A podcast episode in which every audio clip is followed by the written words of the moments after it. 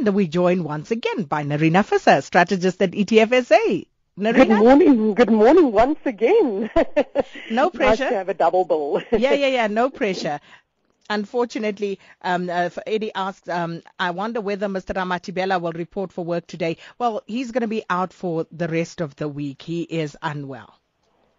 So I have some very big shoes to try and fill. Go for and, it. And you know what? I can I can do hello, hello, but I can't do the laugh. Sorry, sorry. That's the best I can offer. Oh, that's good enough. You did well there, Nerina. I'll so, keep practicing. How's yeah, that? Practice makes perfect. By the end of the week, you'll be doing it better than him. Now, Nerina, let's start in Japan. Now, despite significant stimulus by the Bank of Japan over the last year, there are still growing signs that the Japanese economy is battling. Now, how do you think Prime Minister Shinzo Abe will react to this? You know, we, we know that the Japanese economy is primarily an export economy. So for them, the level of their currency is, is extremely important.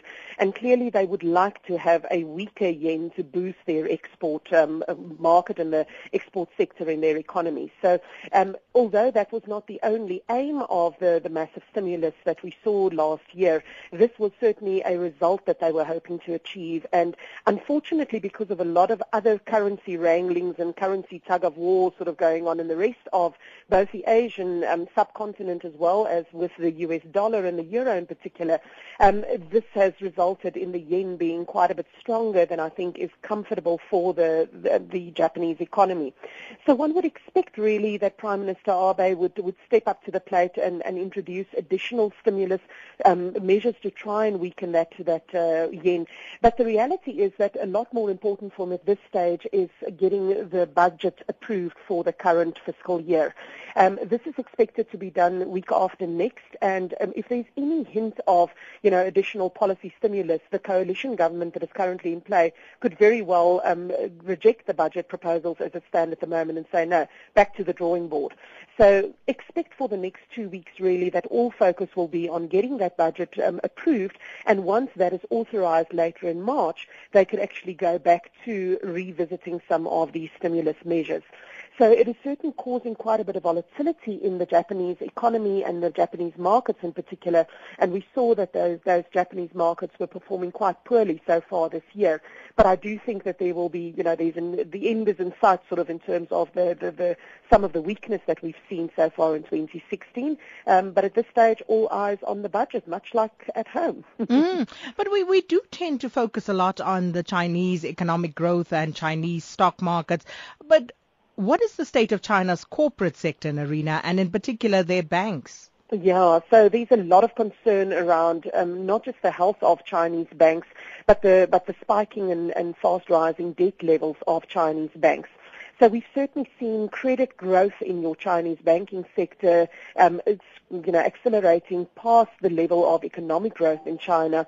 And for many people, this is a concern that it is not sustainable.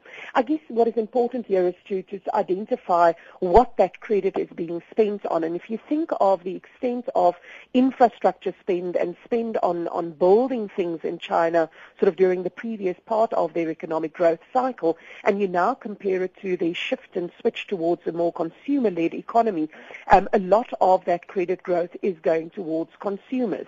And I think that's where some of the concern comes from. You know, that's not productive, that is not adding to the type of economic growth that China and those exporting to China have, be, have become familiar with. And yet this is not a, a bad form of credit necessarily. Certainly the U S economy has, has shown very successfully that um, this type of credit growth and then um, does translate into, into real economic growth on the ground as well. So, but there's definitely a concern around China's banking system in particular. And of course, one of the, the biggest challenges is the fact that it's so difficult for us to understand and I guess to some extent trust the official data that does come out of China.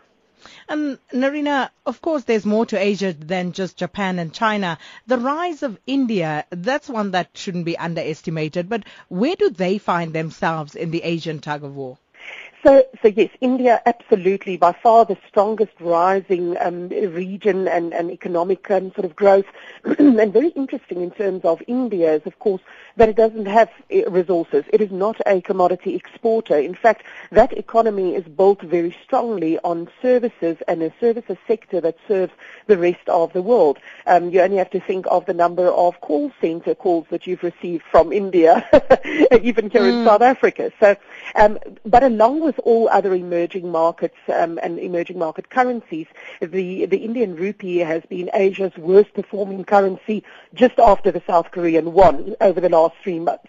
And, um, th- you know, when you want to try and um, maintain an economy that is also focused on a different type of export, in this sense, an, a services export, that weak currency does actually assist the Indian economy. So um, just like we find here at home, the weakening of their currency has resulted in, in rising inflation.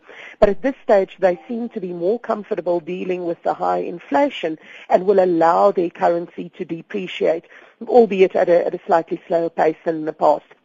So what we've seen over the last few weeks is that they are actively rebuilding their currency reserves, because I think for them the focus now is not so much on the level of their currency, but maybe the stability of that currency, and having the war chest of a, of a big foreign exchange reserve chest that can actually allow them to, to, to better control sort of the level and the stability of their currency.